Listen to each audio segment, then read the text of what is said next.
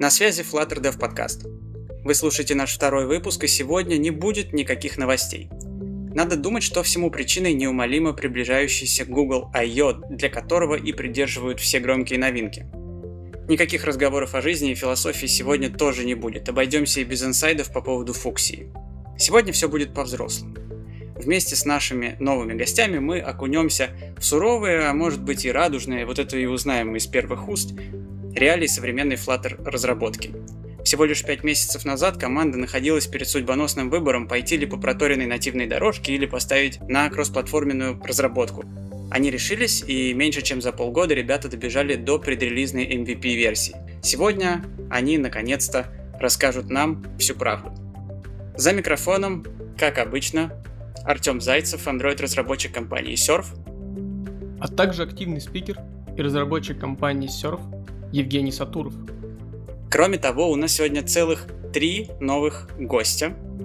Вячеслав Тарасов. Всем привет. И два Flutter разработчика Евгений и Кирилл. Привет, ребят. Привет всем. Всем привет. И традиционный партнер нашего подкаста студия Surf.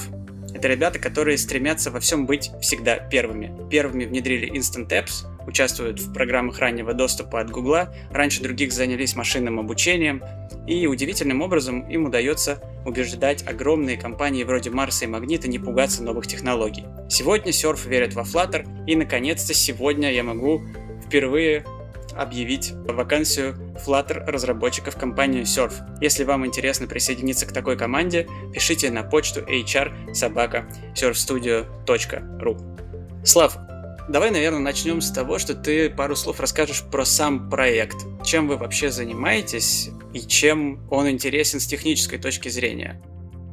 Всем привет еще раз. Ну, как ты и сказал, был декабрь, даже чуть-чуть пораньше, ноябрь месяц. Вот, и мы, ну, скажем так, знали, что готовится очень крупный проект в компании Explode.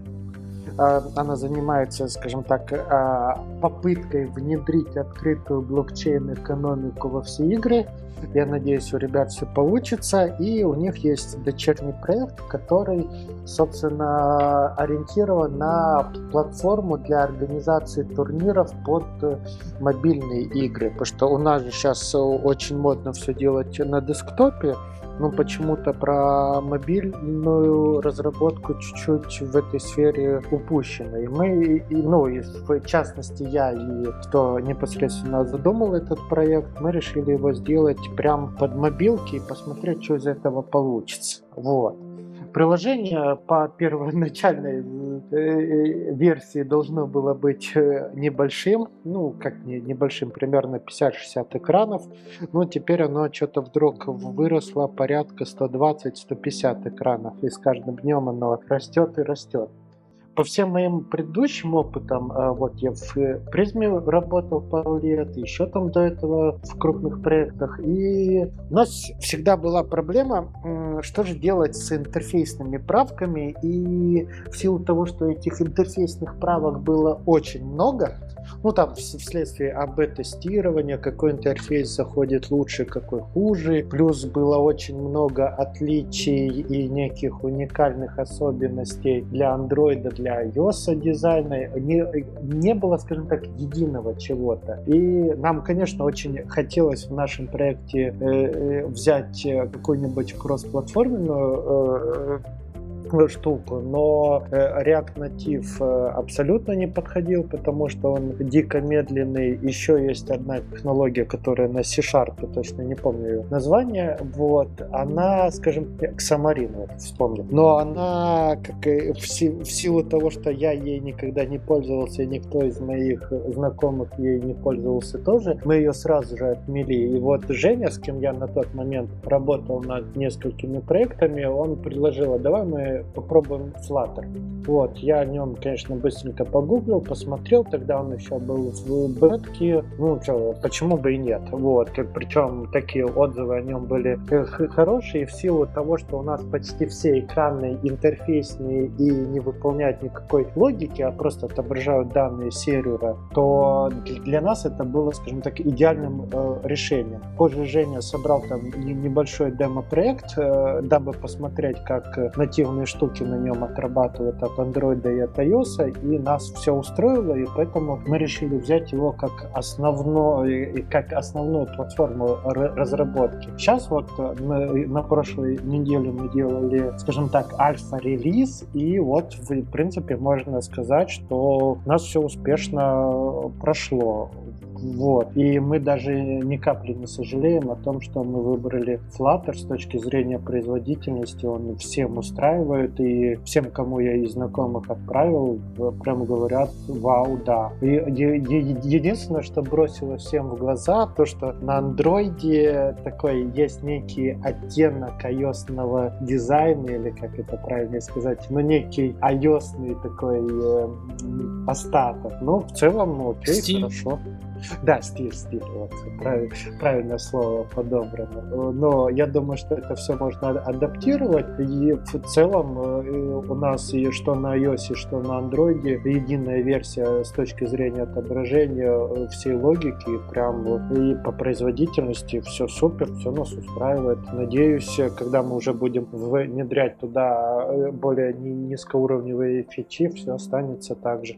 Ну, я думаю, кстати говоря, что такой смежный стиль между материалом и Cupertino для кроссплатформенных приложений, наоборот, даже круче. Читал уже несколько статей по этому поводу, тоже ресерчил, и все пишут, что именно кроссплатформа должна быть не как нативный интерфейс, а вот что-то между. И вот, ну, я потыкал ваше приложение, это было, ну, красиво, классно. Это классно ощущается, классно чувствуется. Такая смесь, да, может быть, не совсем там стрелочки нативные, но это все фигня.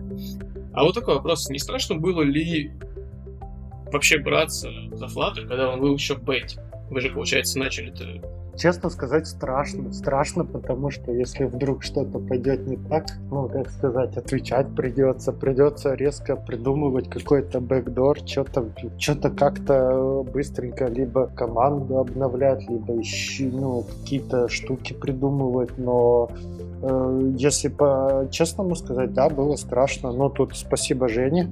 Женя вовремя э, собрал кое-что, что я его просил. Мы это прям потыкали, посмотрели и, в принципе, приняли вдвоем решение, что если это работает, то основной проект, который вот мы будем от Explode вести, то он тоже отработает. Поэтому ну, тут у нас, скажем так, чуть-чуть осознанное было решение, потому что до этого собрали мини такую демочку, на основе которой мы уже прям... Мы примерно предполагали, что у нас будет в проекте, и мы это все туда засунули, ну, так э, просто скинули, скажем так, потыкались, работает, ну и поняли, что это уже, скажем так, можно доводить до продакшена.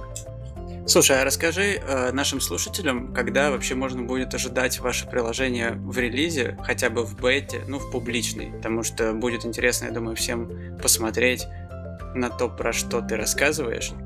Ух, я думаю, э, ну мы, кстати, если что, альфа мы можем и сейчас приложить. Там, правда, часть функционала периодически отключается из-за того, что на сервере бесконечно все обновляется. Вот, альфа мы можем и, и сейчас приложить. Ну, так просто по интерфейсу побегать, потыкать, э, почему нет. Вот, а бета, бета уже, я думаю, вторая половина апреля уже что-то будет.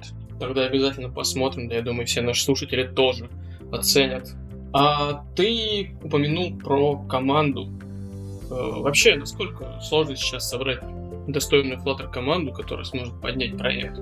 Ну, тут подробнее, думаю, Женя и Кирилл по коду еще, ой, и по ну, командообразованию тоже что-нибудь скажут. Вот, но от себя скажу, да, тут э, спасибо, что ну, э, я уже работал с Женей, он прям говорил, Слава, я хочу проект на Flutter, прям хочу, не могу. Я тоже был не против попробовать прям что-то новое, но собрать команду, это правда очень сложно. Да, я знаю, что у тебя огромный опыт уже набрался собеседования людей на вакансию Flutter разработчика. Расскажи вообще, кто приходит, кто откликается, каков средний уровень этих людей и кого ты из них выбираешь для своего проекта. Вот примерно прошло полтора месяца ну, скажем так, с момента активного поиска. То есть до этого мы разрабатывали концепт проекта, там утверждали все бизнес-кейсы, что как у нас будет отрабатывать, ну, то есть такая э, аналитическая стадия. Вот. А после этого мы где-то середина февраля уже перешли к разработке. А тут ну, я отсобеседовал и на текущий момент, наверное, около 90 человек, плюс у нас есть HR. Сколько она прошла, я не знаю, но тоже, наверное, солидно. И, конечно, аудитория, ну, скажем так, к Flutter относятся крайне скептично, либо не скептично, а наоборот, я готов бросить все и готов э, прям бежать и работать э, на Flutter. Но только беда в чем, что вот есть у человека некий бэкграунд, да, ну там а, iOS условно 3 года, и либо, либо Android 3 года, да, и, и ребята сразу это говорят, что я хочу минимум там 100, 150, 200 цифр придумайте сами, но в Дарте я ноль. То есть выберите меня, я готов к вам переходить, но за результат я не ручаюсь, я не ручаюсь, что мне Flutter ты зайдет. Ну вот за, за такую сумму я с вами готов поработать. Это, скажем так, одна категория. Их было процентов, наверное, 70. То есть это прям солидная категория. И, ну, разумеется, мы с ними, как правило, сразу же расходились.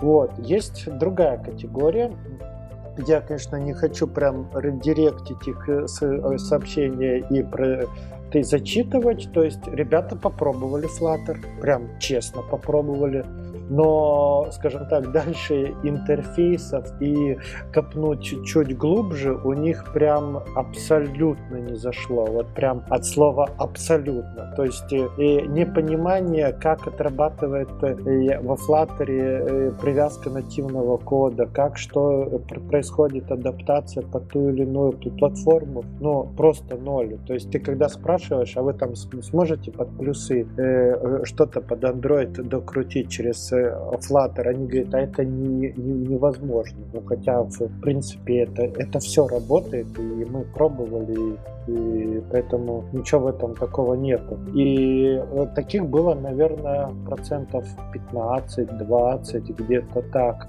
но, э, по крайней мере, люди уже попробовали, они поняли, что не их, но и сказали, что Flutter дико багнутый, мы его пробовать дальше не хотим. Дальше остается у нас, наверное, процентов там 10 около того. Это люди, которые, скажем так, попробовали, которые прям сели э, в свободное от работы время, разобрались, посидели не одну ночь, послушали там всевозможные выступления и реально собрали хотя бы полноценный экзампл, который дает Google. Здесь же основная проблема, что почти не, не существует э, ни одного урока по по Flutter, и приходится прям искать э, от Гугла, просто Google, э, смотреть экзамплы, их э, воспроизводить. И либо ты к этому готов, либо нет. И вот эти люди это все собрали. Я даже беседовал с одним парнем, он конкретно собирал Flutter под... У него, видно, все проекты были связаны с WebView, и он прям под WebView и пытался делать. Но в силу того, что сейчас же Flutter на, на десктопе не вышел, и мы с ним пришли к такому вот мнению, что пока не выйдет Flutter полноценно на десктопе, не будет единого стандарта под WebView. И из- из-за этого есть некоторые проблемы. Вот. И, но, по крайней мере, парень прекрасно понимает, что кое-что ты собираешь на Flutter, но если у тебя что-то не работает, ты берешь, делаешь плагин и дорабатываешь его своими ручками. И все прекрасно. Таких, конечно, единицы, и вот э, кто, скажем так, э, это понимает, мы либо с ними работаем, либо как-то контактируем. Но, увы, их пока что мало. Ну, я думаю, теперь настало самое время наброситься на ребят.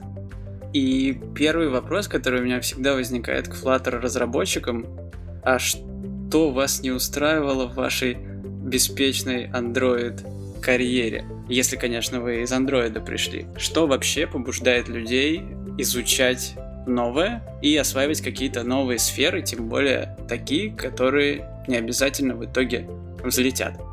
Ну, мой путь э, был такой, что на моей позапрошлой работе была огромная свобода выбора в плане всяких технологий, архитектур, библиотек больших и маленьких, которые мы использовали, и проекты были, в принципе, однотипные. Мы писали мессенджеры какие-то на корпоративные заказы. там я попробовал, ну, вообще я Android разработчик изначально. Попробовали э, все возможные архитектуры, попробовали на Java, попробовали на Kotlin, попробовали на RX Java, попробовали на карутинах, попробовали MVP, попробовали MVVM попробовали какую-то кастомную свою архитектуру. Вот. И в какой-то момент просто в ходе вот этих всех экспериментов нашелся Flutter, который тогда еще был э, в достаточно ранней бете, но уже, в принципе, много можно было прочитать, много можно было посмотреть, можно было даже посмотреть какие-то конференции э, с какими-то уже серьезными докладами. Собственно говоря, решили попробовать и на нем. Вот, попробовали, и мне просто очень понравилось из-за того, что по времени это даже, ну, учитывая, что мы э, еще какое-то время все это изучали, вышло там, может, даже чуть дольше, но в целом по потенциалу уже было понятно, что все верстки складываются сильно быстрее, и это все как-то сильно легче выглядит. И вот с тех пор мне как-то понравилось, я решил продолжать все это учить. А, вот, учил, читал, смотрел все, делал какие-то тестовые, много всяких тестовых приложений в течение там года, когда я из той компании уволился. Ну и сейчас вот появилась такая возможность писать именно на нем. Я решил сразу предложить. Э, в принципе, вот примерно так, если кратко. На самом деле, мне кажется, Кирилл, а ты что можешь сказать по этому поводу? Как ты вообще пришел в эту разработку? Еще раз привет. Ну, не знаю, для меня этот путь был достаточно банален. Я пришел на ГДГ в Москве, и ребята выступали, рассказали то, что есть такая технология Flutter. Меня достаточно это заинтересовало, потому что парень при мне в течение 15 минут собрал апку, запустил ее и выложил в Google Play.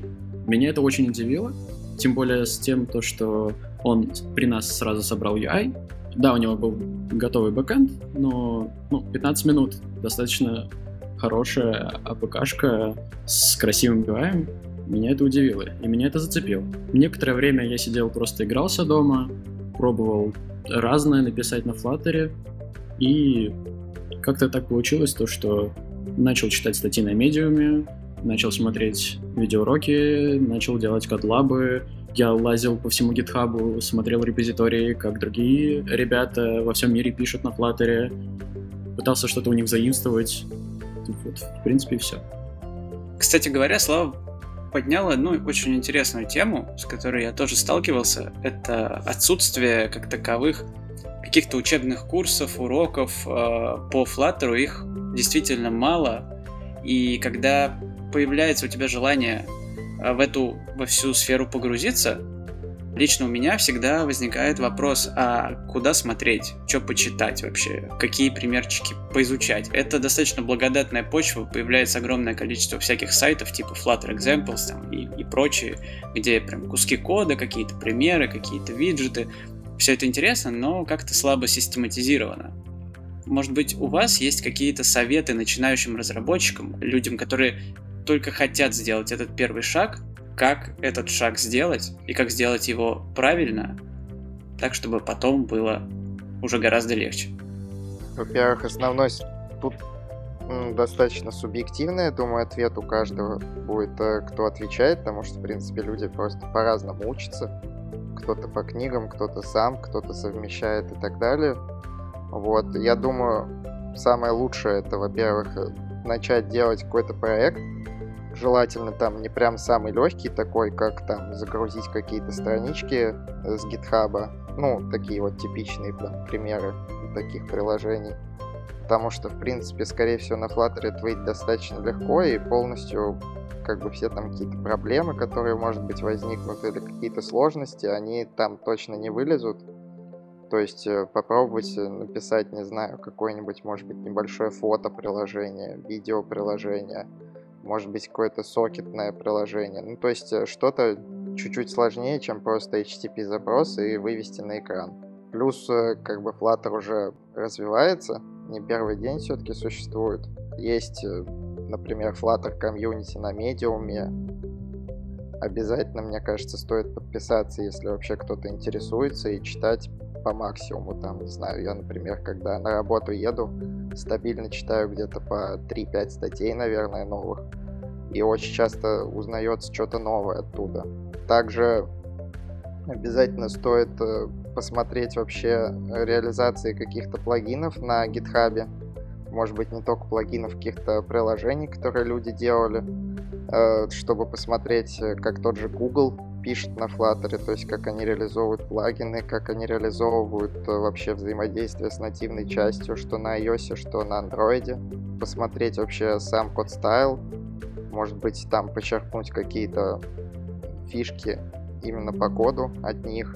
Ну и то же самое, в принципе, от таких достаточно больших, скажем так, по флаттеровским меркам, то есть там не по 20 тысяч звездочек, вот, э, каких-то библиотек, которые там можно найти, тоже все это посмотреть. Плюс есть э, сайты, где есть какие-то UI-ные экзамплы применения Flutter, тоже, тоже обязательно стоит все это посмотреть. Ну и обязательно стоит почитать э, просто Dart Language Tour, большинство, наверное, не писали на нем, как и я, в принципе, когда вот первый раз пришел писать на Flutter, очень важно просто вот прям всю эту страничку прочитать, не знаю, там, по пути домой или перед сном, вот, в принципе, осознать, что практически все там узнается, вот, ничего там страшного нету, и все, что нужно, есть, ну, естественно, будет сильно легче там какой-то первый код на Flutter писать, если уже прочитал как бы тур по языку. Саму Flutter документацию желательно там, может быть, какие-то список виджетов хотя бы почитать примерный. Основные, не основные, может быть. Вот примерно так бы я делал, если бы сейчас начинал. Когда писал под Android, ты писал на Kotlin? Ну, и на Kotlin, и на Java, там зависит от того, что именно писалось. А как вообще был переход на Dart после, например, того же Kotlin? Переход был для меня там очень легким. Ну, у меня есть такое не то что правило, как бы просто то ли привычка, то ли хобби. Примерно там раз в год я сажусь и пытаюсь там изучить какой-то, не, не то что новый язык, просто может какую-то интересную мне сферу, там пописать какие-то простые нейронки или что-то, ну то есть там не стать уровня ведущего разработчика специалистом в этой области, но просто хотя бы посмотреть вообще, как там люди делают. Ну, мне кажется, это очень развивает, в принципе, навыки написания кода и решения всяких проблем, которые встречаются при, в этом процессе. Вот, поэтому, в принципе, Flutter для меня и Dart был вот одним из таких вот экспериментов, и он мне дался достаточно быстро. То есть вот я прочитал весь Language Tour, понял, что очень похоже на Java, немножечко похоже на Kotlin местами, вот, и, в принципе, все. Потом я сразу начал писать, в принципе, каких-то особых сложностей не было, разве что я поначалу забывал ставить точку с запятой в конце строчек, и все. Кирилл, а у тебя что же был опыт в андроиде в основном до этого? Как у тебя были впечатления вот с переходом на новый язык, а, на новый фреймворк? Когда я первый раз попробовал я понял, что мне нужно с чего-то начать более простого, и я также зашел просто на Dart, начитал, начал читать Language Tour, зашел на Medium, также подписался на разные э, статьи, начал читать больше. Мне очень помогло э, в самом репозитории Flutter экзамплы, которые написал сам Google. Это достаточно большой опыт был для меня, потому что там было э, написано очень хорошо, емко, и они соблюдали приятный код стайл. Читаемость была достаточно высокая по сравнению с другими репозиториями, которые я находил на GitHub.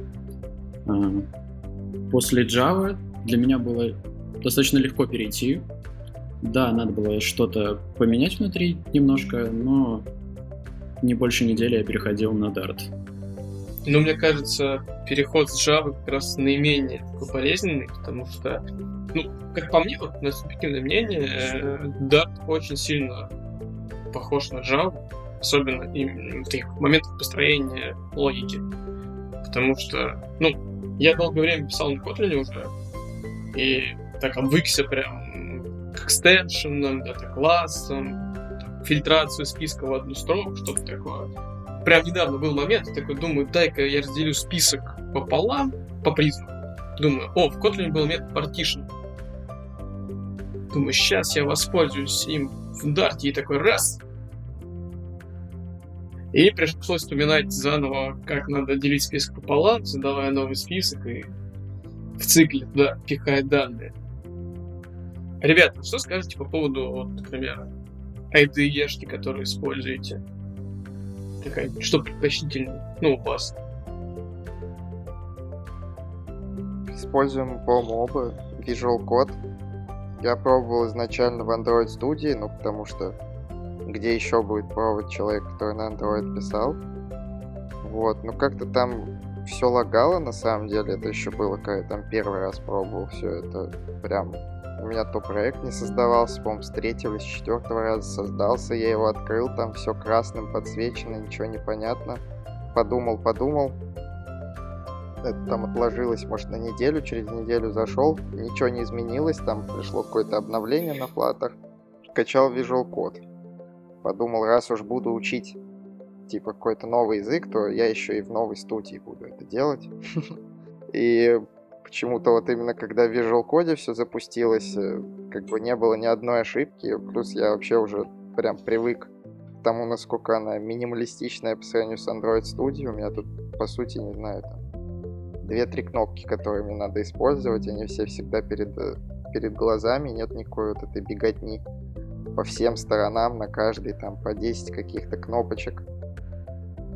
Некоторые из них до сих пор не знаешь, что значит. Тут вот как-то все сразу перед глазами, и Flutter тут поддерживается вообще очень здорово. Так использование Android Studio, оно еще и обязывает иметь железо соответствующее, потому что тут уже в Android мире начинается мерение ядрами, оперативкой, процессорами и так далее. Этого мало потом...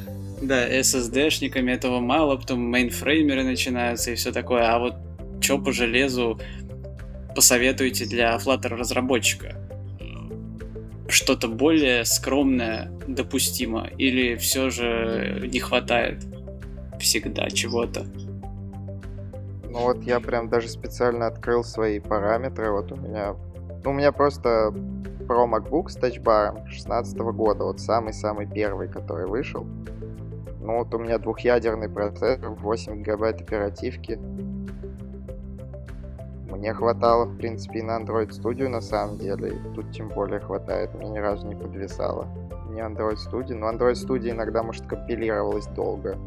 Или если я там неделю компьютер не перезагружал, начала тормозить. Но там не только Android Studio начинала тормозить. Вот. Но Visual Code особо никогда не тормозил. Просто иногда единственное у него там возникают какие-то полагивания, связанные с тем, что он там не подсвечивает э, гид.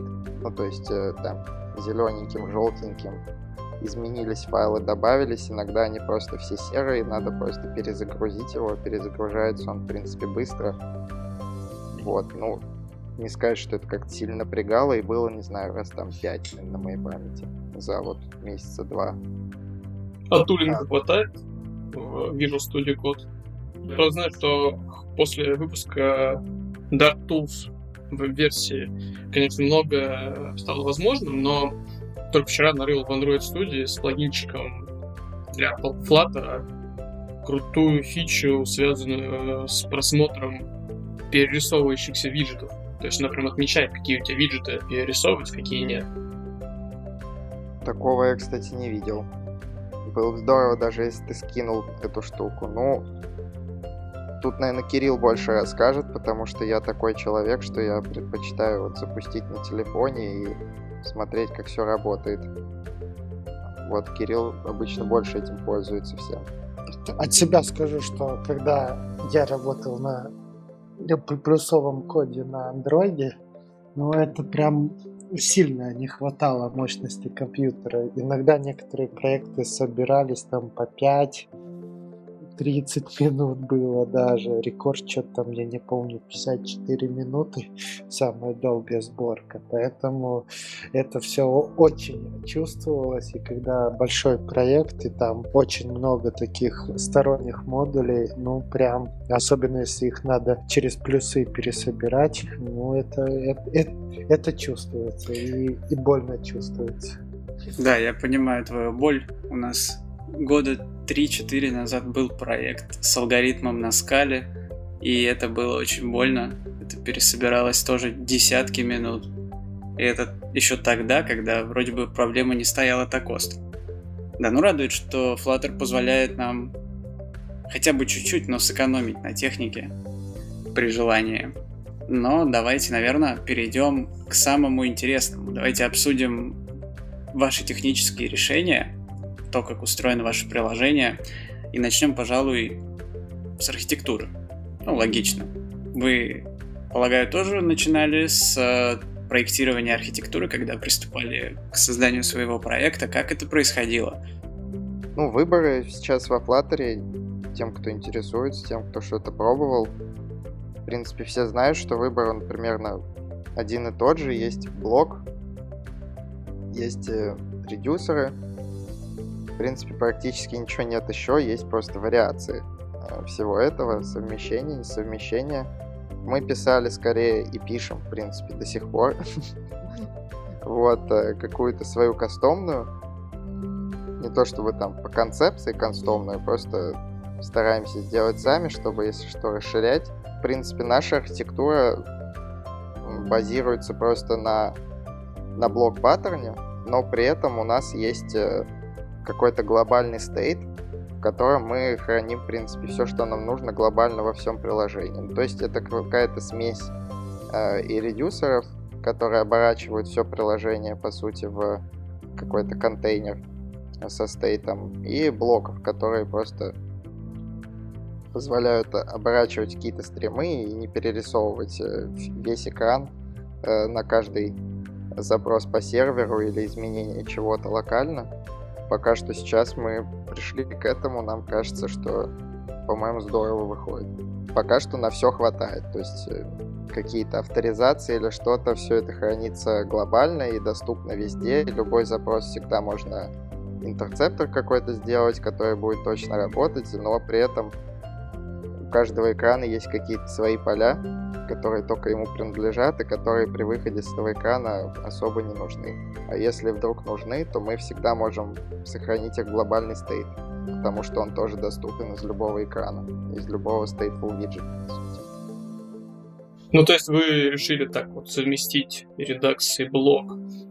Я думаю, все решают э, проблему этого выбора тем, что просто используют э, примерно совмещение этого, когда проект продвигается примерно до какого-то размера, потому что у каждого подхода есть свои минусы, которые, в принципе, решаются именно тем, чтобы просто использовать их вместе. Э, потому что ни один, ни второй э, как бы под... не подразумевает какого-то большого количества кода, которое надо написать именно, чтобы вот реализовать там блок, или реализовать э, что-то похожее на редюсер, или по сути просто какой-то глобальный стейт, в котором можно что-то хранить. Вот, то есть это достаточно быстро по коду выходит, можно даже посмотреть э, исходники в э, библиотек, тех же Redux или чего-то, увидеть, что они не особо уж и большие. Вот, и не пугаться, там попробовать сделать что-то свое. Ну, не знаю, мне просто нравится что-то свое написать. Вот. Э, ну и как бы просто совместить это и все. И, у вас, и будет э, решено, в принципе, и глобальный стейт, чтобы можно было что-то хранить, и отсутствие перерисовки, что, в принципе, надо обязательно сводить к минимуму все эти перерисовки, потому что они влияют на производительность, влияют вообще на то, как приложение ощущается в использовании. Если там меняется какой-то маленький индикатор загрузки на какой-то кнопочке и при этом перерисовывается вообще все, то это неправильно. А вот э, как вы связываете? Ну, получается, вы используете, используете блоки и Redux, э, а вот связь... Нет, надо уточнить, что мы не используем Redux и блоки, то есть у нас нет именно подключенного Redux пакеджа. Ну, я понял. Да. уточнить. То есть э, такого нет. Мы просто используем что-то похожее по концепции. Ну, это уже, наверное, именно нарицательное такое стало, скорее. Не какое-то конкретное прям библиотечное решение, а просто подход, что ли. Да. Смотри, а что касается именно UI, то есть как получается сразу ваши доменные модели или стейты сразу падают на UI, и вы там разруливаете какую-то логику еще, или же у вас UI полностью независим от логики. То есть там вообще нет никакой логики именно, с, именно на UI. В, в тех же, там, не знаю, стрим-билдерах или стейтах у виджетов. Ну вот тут буквально там последние несколько дней мы делали специально такую штуку. То есть, по сути, мы сделали виджет, э, который принимает наш там небольшой кастомный класс обертка, ну, по сути, обертка над стримом, который содержит в себе какой-то поток данных, там, не знаю, реквест на сервер, что-то с базы или, ну, ну, любой вообще стрим, просто стрим. Вот. И этому виджету можно прописать просто состояние, которое мы там отобрали, а, в принципе, которым можно описать э, состояние этого виджета в любой момент. То есть, допустим, инициализируемое какое-то состояние, состояние, когда в него пришли данные, состояние, когда в него не пришли данные, состояние, состояние когда пришла какая-то ошибка. А, и по сути, если говорить именно про UI, когда мы приходим, то мы всего лишь привязываем наш request, по сути, стрим, Э, к этому виджету и прописываем его состояние на каждый случай. А все остальное производит уже не, не, ну, не внутри stateful виджета, то есть это все вынесено и сплитится, обрабатывается именно уже в других классах, которые полностью отделены от UI. Ну и, в принципе, мне кажется, очень удобно получается. То есть на каждый виджет мы просто пропишем все его состояния, вот, ну, у кого-то может быть в проекте, может быть еще больше состояний, может быть меньше состояний, то есть это там надо думать. Естественно, все эти состояния можно занулить, то есть не обязательно указывать каждое, там, допустим, если какое-то оно не точно не будет. И просто передать э, какой-то стрим туда, и дальше уже все будет срабатывать автоматически.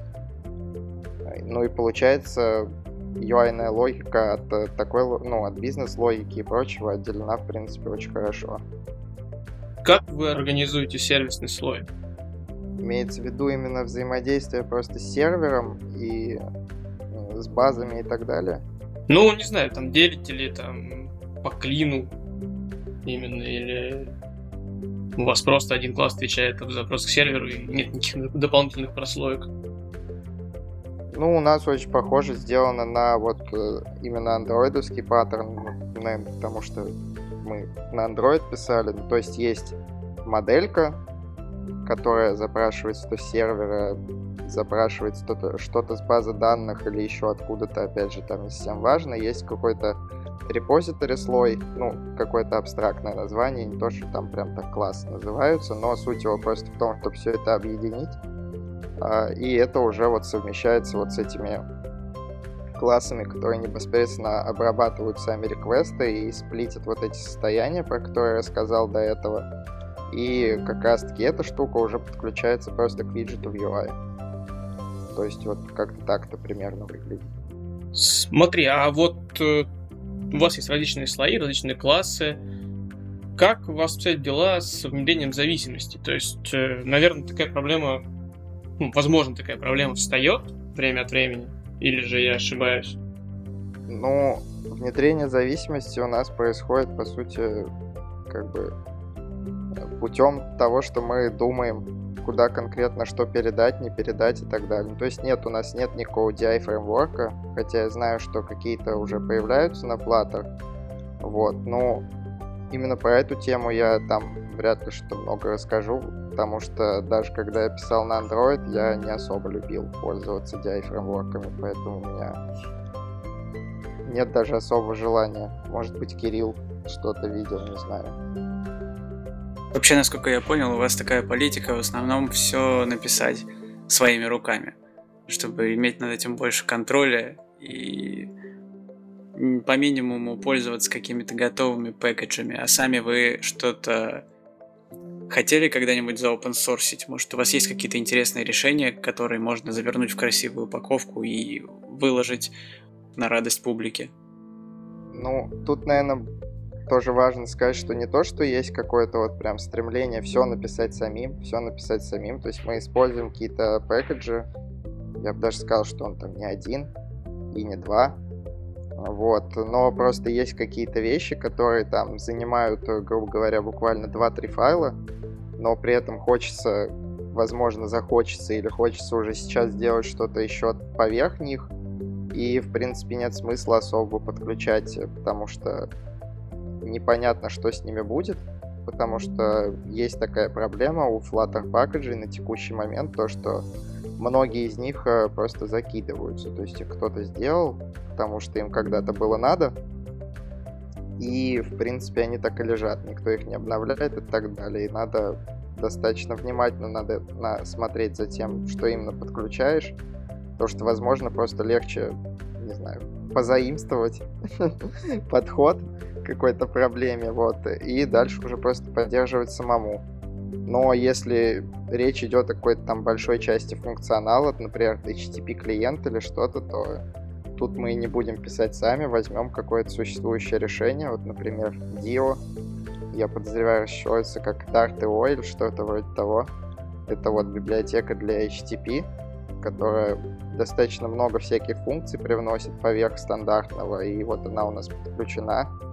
В принципе, ничего самостоятельно в этой, ну, именно с этим мы писать особо и не хотели. Вот, это просто именно хотел уточнить. Ну, э, кстати, еще одна сфера, где без библиотек, наверное, не обойтись, это краш-репортинг, аналитика и все такое. И вот, кстати, пожалуй, единственная новость, которая произошла за прошедший месяц, за март, это то, что наконец-то вышел официальный Crashlytics плагин для Flutter. И это хорошая новость, а плохая новость заключается в том, что все проблемы, которые были в неофициальном плагине, они остались. Так же, как и раньше, пока что все крыши отсылаются в Crashlytics как нон-фаталы. Но уже один тот факт, что наконец-то плагин стал официальным, уже обнадеживает, потому что, возможно, в скором времени он наконец-то заработает хорошо. И у меня в связи с этим вопрос к вам, а какими э, инструментами пользуетесь вы для сбора репортинга по падениям и для продуктовой аналитики? Вы уже это внедряли в свой проект? Э, что касается именно сбора ошибок, то у нас э, используется Sentry. Возможно, много кто знает. В принципе, я на самом деле раньше им не пользовался. Попробовал, в принципе, мне на самом деле больше, чем Crashlytics нравится, так как очень быстро приходят все репорты, и в них очень много всяких подробностей. И, в принципе, даже если зайти на официальный сайт Flutter, то там на самом деле даже можно найти полный туториал именно прям на Flutter Dev, как подключать именно Sentry. Возможно, это говорит о том, что вот Sentry прям очень хорошо подходит, но в ней, в принципе, все есть. И какие-то ивенты, и какие-то кастомные эксепшены, и обработка фатальных ошибок. Э, я заходил, смотрел, э, ценник там тоже такой достаточно интересный. Вам хватает бесплатного лимита пока? Или вы переходили на какой-то тариф? Но это, к сожалению, вопрос не ко мне. Я не, э, не знаю именно тех финансовых каких-то вопросов. Вот. Ну а что касается аналитики, то пока мы, по-моему, не подключали ее еще, но будем использовать просто Firebase аналитику, скорее всего. Либо, возможно, будем пользоваться теми же ивентами в центре, но, скорее всего, аналитика Firebase будет удобнее. Ну, будем использовать стандартный плагин. Либо, возможно, просто напишем какой-то небольшой свой и там напишем какую-то часть отсылки или чего-то именно на нативных платформах. Ну, то есть пока что еще не дошло до этого, поэтому точно сказать нельзя. А что насчет э, Continuous Delivery, Continuous Integration? Ну, используете ли вы то, что предлагает документация Flutter в виде Fastlane или что-нибудь новое? Или что-нибудь другое, там, Трейвса, Дженкинса? Ну, на самом деле сейчас одна из самых лучших CI, которая существует для Flutter, это CodeMagic. Если вы знаете, она была зарелизена 4 декабря, когда выпустила первая стабильная э, версия Flutter. На данный момент мы используем ее. Она всех нам устраивает, только у нас были недавно проблемы с ней по поводу того, что у нас не могли в проект заинсталиться dependency. Мы написали в саппорт. Они пытались долго помочь нам решить эту проблему, но все шлось к тому, что нам пришлось просто удалить приложение внутри их системы и просто подключить его заново, и она начала собираться. И еще хочу дополнить того, что если у вас macOS, вы можете там собирать и Android, и iOS build, и автоматически его слать в Slack, в Play Market, в App Store. Это достаточно большой плюс, и на данный момент, мое мнение, это лучший сайт для Flutter.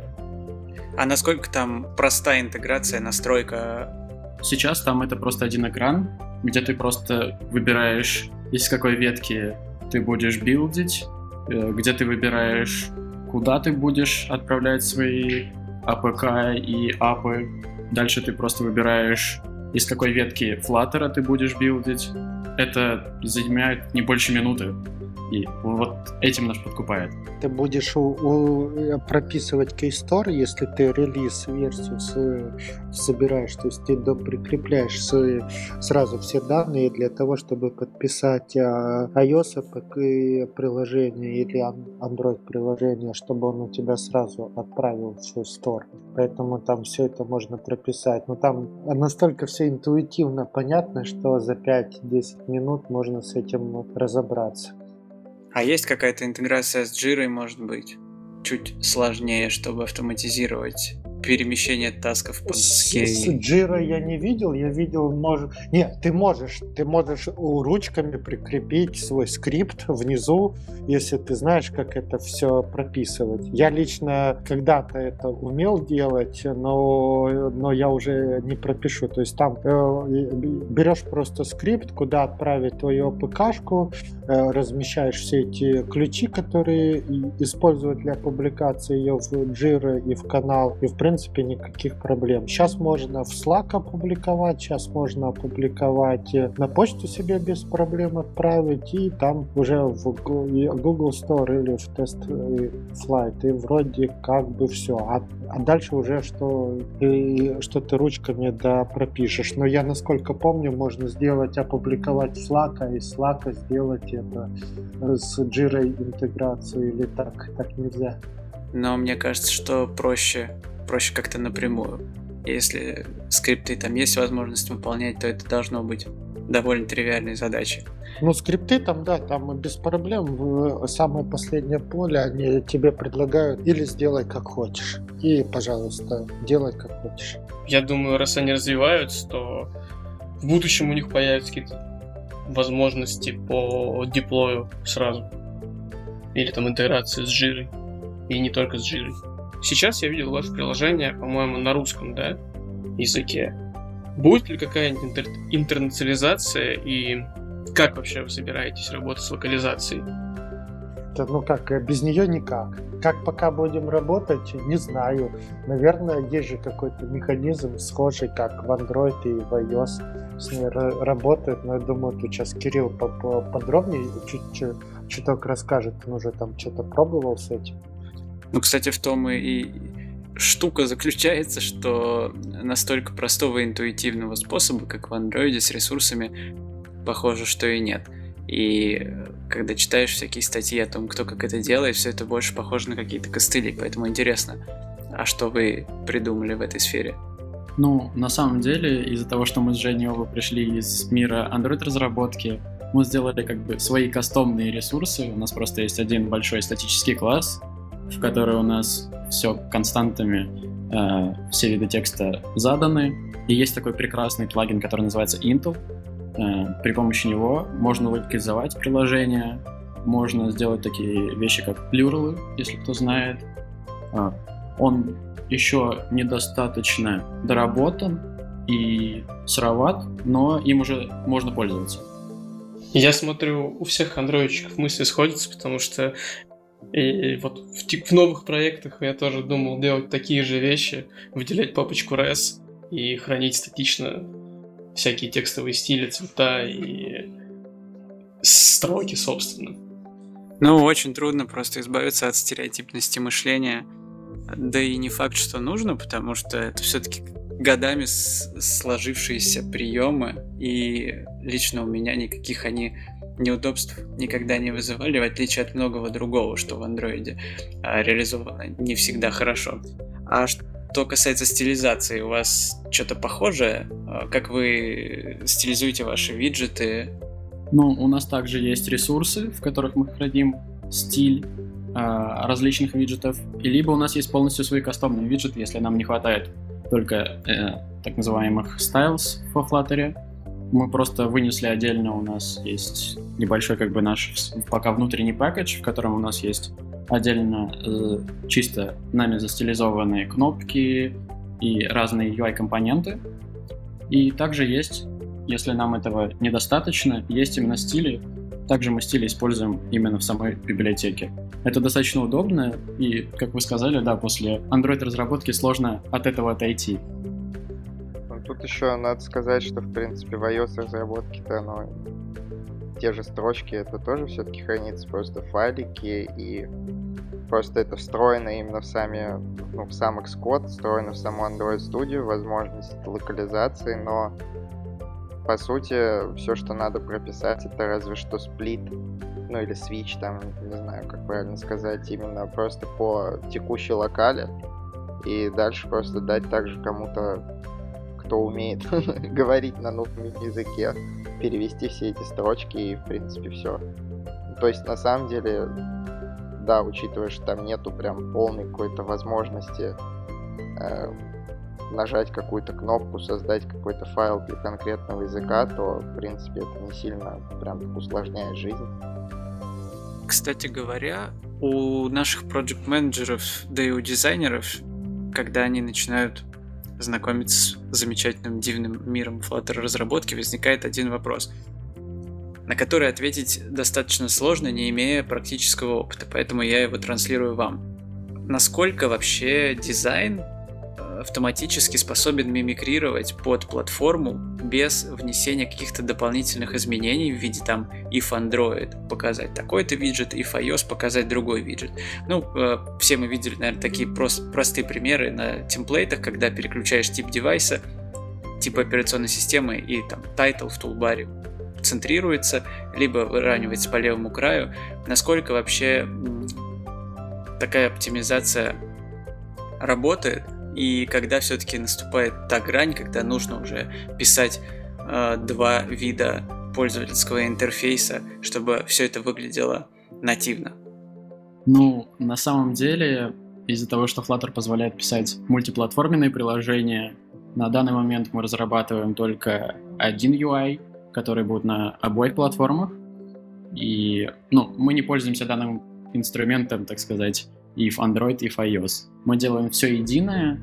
У нас происходит иногда дискуссии с нашим дизайнером по поводу того, что мы делаем все и, по, и под Android, и под iOS.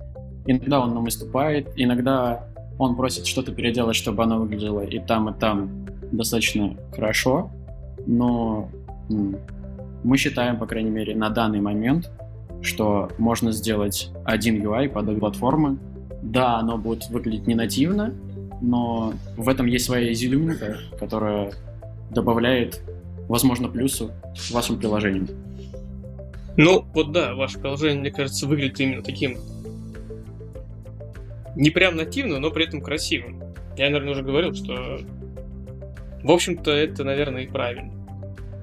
Ну, единственное, что мне бросилось в глаза, это различие физики скролла. То есть вот этот вот резиновый скролл, если вы понимаете, о чем я, когда у вас список оттягивается, потом отскакивает.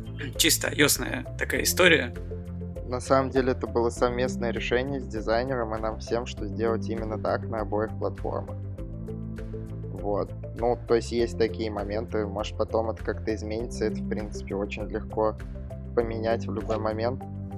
А по поводу именно каких-то там нативных, не нативных вещей, в принципе, можно тоже добавить, что есть некоторые какие-то функции, те же в iOS, например, свайп экрана назад, которые есть, например, в телеграмном приложении, андроидовском, которое я очень люблю именно за то, что там есть такая функция, больше ее нигде нет, потому что я ненавижу просто тянуться к верхушке экрана. Часто во всех приложениях, которые мы делали, мы тоже делали не кастомный, не нативный абсолютный вид вот таких вещей, потому что это просто неудобно.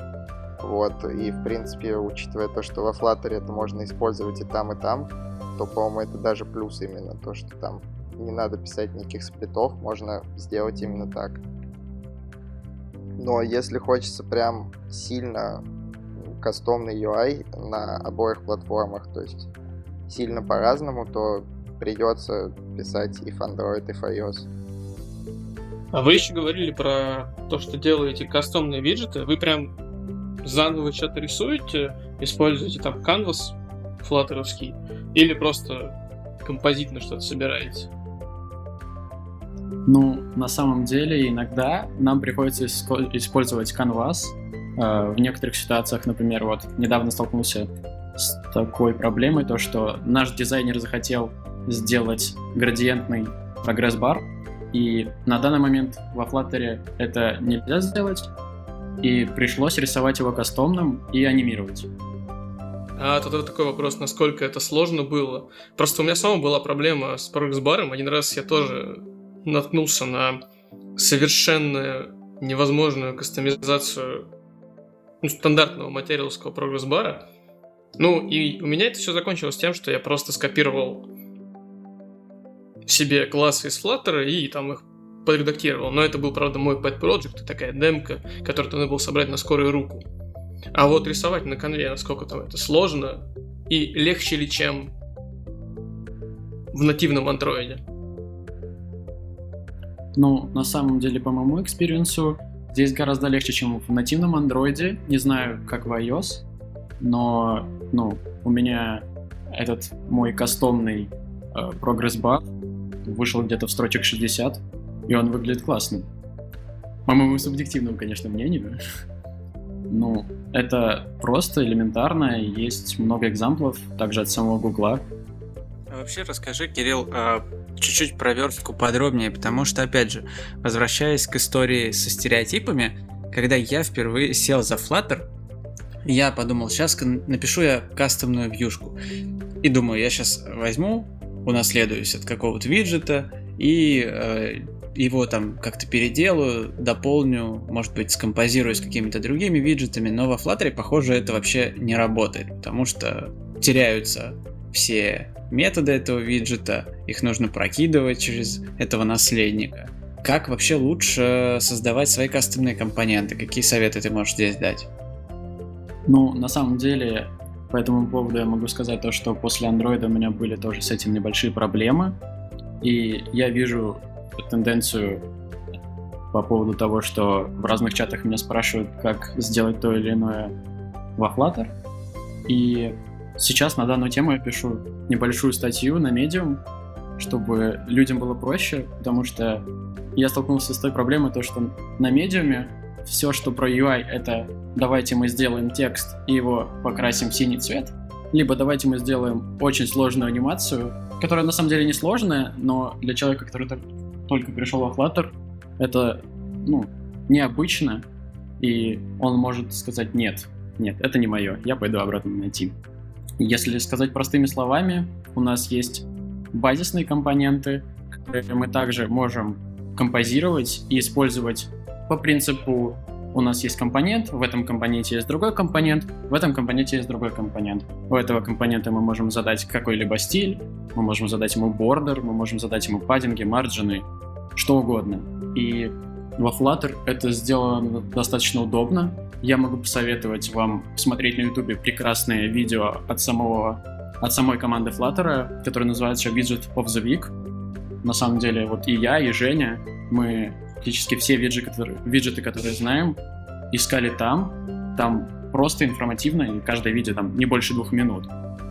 А смотрите э, скучное шоу да, вот я хотел бы о нем тоже подробнее чуть рассказать, поскольку вот э, почему я выбрал именно VS Code. Я просто увидел, что ребята пишут на VS Code, я такой, М, неплохая идея, попробую-ка ее. И, ну, на самом деле там очень классно иногда рассказывается простыми словами на простом английском, как делать то или иное во Flutter. Э, там очень интересно было рассказано про дерево виджетов во Flutter, там было очень интересно рассказано про анимацию. В принципе, даже ребята как бы стали мне уже немножко чуть-чуть роднее, поскольку я их достаточно часто смотрю и очень часто вижу их на всяких презентациях и смотрю, наверное, все видео, где они выступают. И вам советую, поскольку это дает хороший опыт и experience, чтобы начать во Flutter. Ну, в копилку к по каналу Flutter, у них еще довольно неплохой плейлист сейчас э, с Flutter in Focus.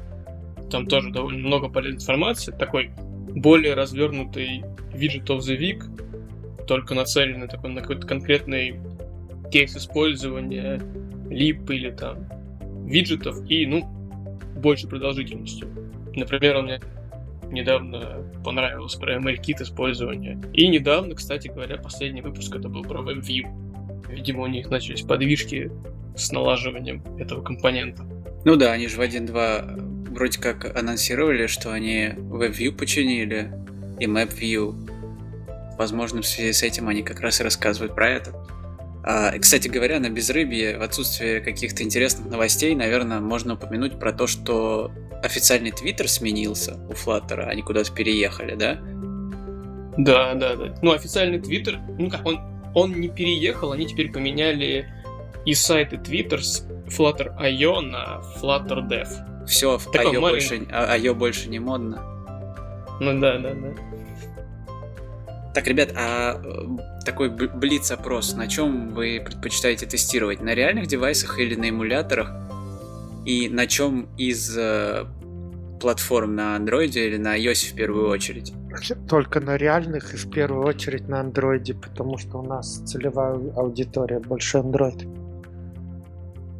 А вы какие-то конкретные девайсы выбираете, там, не знаю, топовые или наоборот, э, слабенькие? Не, ну так же, как, и, как и по старинке, и там 6, 7, 8, 9, 1, бета, Android девайсы, и, ну, и, скажем, по производительности, там, тоже трехлетней давности, двухлетней давности, ну, все как и везде, я думаю, многие такой же концепции, мне кажется, придерживаются. Да, у нас потихоньку подходит уже время к концу, и э, я хочу, чтобы мы закончили на такой мощной ноте, как мне кажется. Слав, расскажи, я не знаю, можешь ты уже говорить про главную киллер-фичу вашего приложения? Расскажи, что э, ваше приложение несколько более сложное, чем просто кинуть запросик, скачать JSON-чик и отрендерить его. Ну, на самом деле, ну да, ты прав, но гораздо сложнее. То есть мы планируем э, выпустить в продакшн, прямо когда он будет, э, некую, скажем, огромную стриминговую платформу для проведения турнира. То есть этот человек может через наше при приложение, не знаю, создать лигу, турнир, все, ну, со, всеми необходимыми атрибутами, пригласить туда своих друзей, провести этот турнир. Ну, там, конечно, есть отдельные, э, скажем так, штуки для стримеров, но они мы еще пока не, не придумали, как мы это интегрируем в первых версиях, но потом доинтегрируем. Вот. И, ну и, и самая, конечно, такая сложная штука с точки зрения реализации, как сделать качественно скринкаст своего телефона, чтобы люди могли прям делиться тем, как прошел турнир, что там было, ну и, соответственно, формировать свою ленту контента по играм, и мне кажется, это было бы всем интересно. Я пытаюсь прикинуть, сколько же мой девайс проживет э, на одном аккумуляторе, если с него что-то еще и стримить с экрана на самом деле не так много электропотребления кушает. То есть прям, я думаю, сильно ты не почувствуешь. И на 2-3 игровые сессии ты не почувствуешь. Если, конечно, ты там будешь стримить больше, ну, ну наверное, да. Потому что мы ориентировались на сценарий, что человек может постримить там 2-3 игры, ну и, наверное, больше он уже займется чем-то другим. А, а кто больше, это уже профессионалы, и, соответственно, у них телефон будет на зарядке, я думаю, это точно. То есть, смотри, э, как правило, я слышу, когда э, речь идет про Flutter от скептиков, что-то типа, ну ладно, можно, конечно, показать что-то простенькое, да, э, какое-то простенькое приложение на нем сверстать. Flutter это ведь в первую очередь UI фреймворк, но у вас получается весь ваш продукт, он по сути вращается вокруг большой такой фичи, написанной на плюсах и все нормально работает. Давай мы сплюнем, что пока да, пока все фу хорошо идет. Вот, у нас уже есть э, прям отличные наработки по стриму, и вот мы их сейчас интегрируем в основной проект. Если все как бы будет окей, я думаю, что мы статью на медиуме обязательно об этом опубликуем, потому что мы придумали, считаю, достаточно оригинальное решение, как дешево сделать скринкаст и не, вот при этом не сильно нагружать сервера, поэтому просто подождем. Но какие-то серьезные проблемы у вас э, именно на уровне интеграции с нативным кодом возникали? Или все было прям супер Ну тут гладко? Женя, скорее всего, сможет пояснить побольше, потому что он эту часть делал. Нет, не возникало. Ну, в принципе, как бы там ничего доста- такого сложного прямо нету. Конкретно с теми же стримами или с чем-то таким прям глобальным. э, в принципе, достаточно практически, грубо говоря, кнопочки, это не кнопочки, а точнее, самого метода типа начать и какого-то стрима на обратно в Dart, на какие-то ивенты, которые там будет нажимать человек с какого-то оверлей экрана или что-то вроде того. А, Единственное, что тут тоже стоит учитывать, то что в iOS, это конкретно про стриминг, конечно, но там не под все, возможно, это будет подходить, но именно стриминг э, на iOS на Flutter сделать просто невозможно. Не то, что именно на Flutter, понятное дело, что это все нативный код, но его даже связать невозможно, так как Flutter взаимодействует именно с основным приложением, то есть у него должен быть экран, а сами, сами стримы в iOS работают через экстеншены, которые, по сути, являются, грубо говоря, типа дополнением. То есть не является основным приложением, и просто нет связи никакой именно с экстеншенами, поэтому вот в данном случае там даже начать, не начать не- нет такой функции, но с другой стороны в iOS это и не с приложения начинается. Мы есть, можем получается- сделать, э, используя Flutter, именно просто сохранение каких-то настроек. Ну, у любого стрима есть какие-то настройки, не знаю, там название или что-то. И с помощью там тех же юзер дефолтов, допустим, специально прописанных, чтобы они были доступны из апексов, э, просто передать эти значения туда. А дальше именно стрим на iOS строится из системной шторки, то есть он даже не связан с приложением. 3, 2, 1, отчет и пошло. Вот, и поэтому, в принципе, наверное, даже не особо сюрприз будет для кого-то, если кто-то хочет попробовать реализовать. Вот, но единственный неприятный сюрприз, что если кто-то там какой-то нетворкинг уже реализовал на Дарте и с андроидом там что-то связал и работает, то вот с iOS не получится связать, придется писать заново. Вот, можно учитывать. Ну, там, Но- да, там э, сценарии, они, они отличаются, поэтому... Вообще уже надо- лучше, я считаю, именно вот такие большие части, как стриминг или что-то производительное, не использовать какие-то стримы, передачи, инвок методы э, или что-то именно в Dart, а написать именно всю серверную часть, то есть там какую-то отсылку, замену чего-то, не замену именно на нативе, так как э, особо выигрыша того, что там это все будет в Dart перекидываться нет, но очевидно, наверное, что там будет только минусы, потому что придется переписывать э, по два раза каждый метод, по сути. Вот, э, в принципе, именно сделать вот такие большие какие-то сложные части, именно как просто начать, закончить или прием каких-то событий, там, не знаю, человек э, нажал что-то, там, отправил какой-то стикер или вроде того. Это можно обработать, да, вот если есть какой-то такой большой процесс, вроде какой-то постоянной отсылки каких-то данных, там, медиа данных, не медиа данных, то я бы не советовал мешать это именно с Дартом, с Kotlin, с iOS. Лучше это сделать все там. Ну и вот, как я сказал, в случае с iOS это и помешать не получится. По крайней мере, сейчас нет поддержки экстеншенов. То есть получается довольно странная ситуация, что вы э, пилите кросс-платформу даже не ради кросс-платформы, потому что iOS, по сути, у вас пока что остается за бортом. Ну, iOS бы Именно остался в стриминг. любом бы случае, ну, как сказать, не совсем за бортом, но там, конечно, часть функционала и чуть видоизменена, дабы хоть что-то выжить. Нет, тут же опять же, да, там, во-первых, э, очень сильно отличаются возможности вообще всего этого в плане там оверлеев экрана и прочего на iOS и на Android, но там, в принципе, мы опять же в начале подкаста говорили, что все-таки Flutter это в первую очередь UI фреймворк. То есть это что-то, что позволяет там, может быть, как-то легче, может быть, красивее, может быть, быстрее сделать именно UI и сделать какие-то такие вещи, ну, ту же архитектуру простроить, какие-то запросы на сервер, взять, взять данные, показать данные.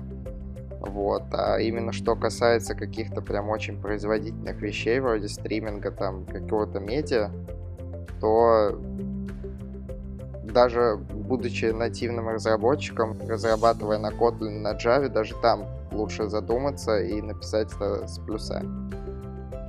На этой радостной ноте я думаю, что мы будем сворачиваться.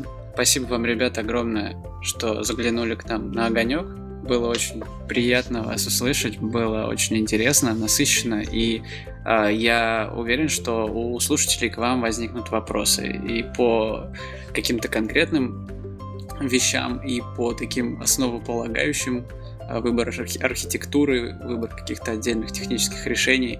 Поэтому я вас приглашаю в наш чат, в чат подкаста, э, где наши слушатели смогут вам позадавать вопросики, вы сможете на них поотвечать. Uh, у нас обычно там происходят интересные дискуссии. Слав, uh, тебе еще требуются Flutter разработчики? У тебя, может быть, минутка рекламы да, да, сейчас? Да, да, Если вы желаете поработать над нашим проектом, welcome. Мы просто будем счастливы э, увидеть отличного Flutter разработчика. И у нас офис в Москве, метро Бауманская, звоните, пишите в, директ, в Телеграме. Мои контакты, я думаю, их все очень легко найти. Ну и у нас лежит вакансия на моем круге, можете почитать. Там прям все подробно изложено, кого мы ищем и для каких целей. Да, но только Слава с Женей и с Кириллом вас будут сильно гонять на собеседовании, поэтому потрудитесь хотя бы собрать сэмпл на Flutter. А в общем-то все инструкции вы услышали в начале подкаста, как пройти собеседование у Славы. На этом теперь уже точно все. Всем пока, всем спасибо. Увидимся через месяц. Пока-пока. Всем пока, всем спасибо. До свидания.